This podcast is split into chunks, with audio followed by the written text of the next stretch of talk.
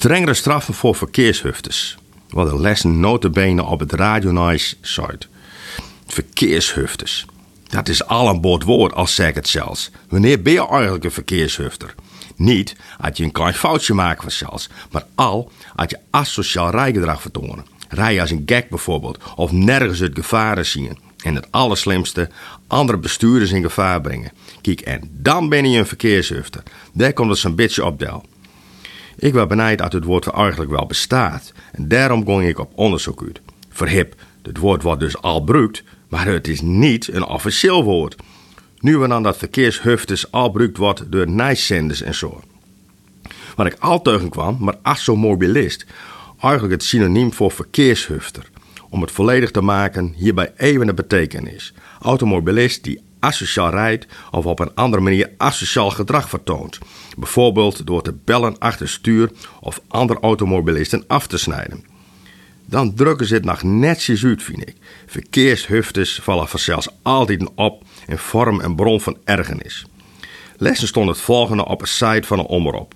Maal je rieden harder als 130 kilometer in het oren trog jouwert. Riedbewijzen innaam.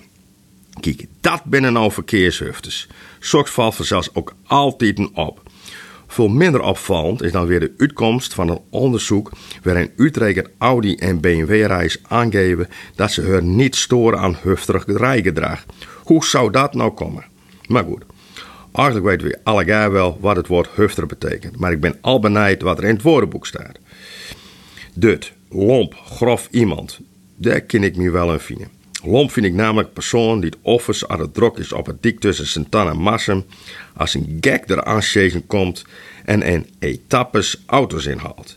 Zo'n persoon heeft vast die deur dat die andere mensen in gevaar brengt. Oh nee, dat komt niet bij hem of haar op. Ja, dat kan allemaal ook, hè. Een zij.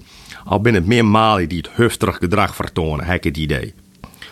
Ook brengt hij hem zelfs in gevaar. Nog vind ik dat laatste van minder belang, zeg ik keihard, want dat doet men om mezelf. Maar andere mensen in gevaar brengen is een hele slimme zaak. Verkeershufters moeten ze flink aanpakken. Ik vind een hele hoge geldboete niet eens een goede straf. Nee, sluit die idioten een paar maanden op. Laat er tijdens dat verblijf alle dagen de meest vreselijke beelden zien van ongemakken die door hufters, zoals zij binnen, veroorzaakt binnen. Misschien geneest tussen aanhalingstekens het. In elk geval moet je alle verkeershufters uitbannen, oppakken en op een ei opvoeren. Resetten, iets zo tegenwoordig. Dat vind ik, dat schreef ik en zeg ik. Rij veilig allegaar. Goeie.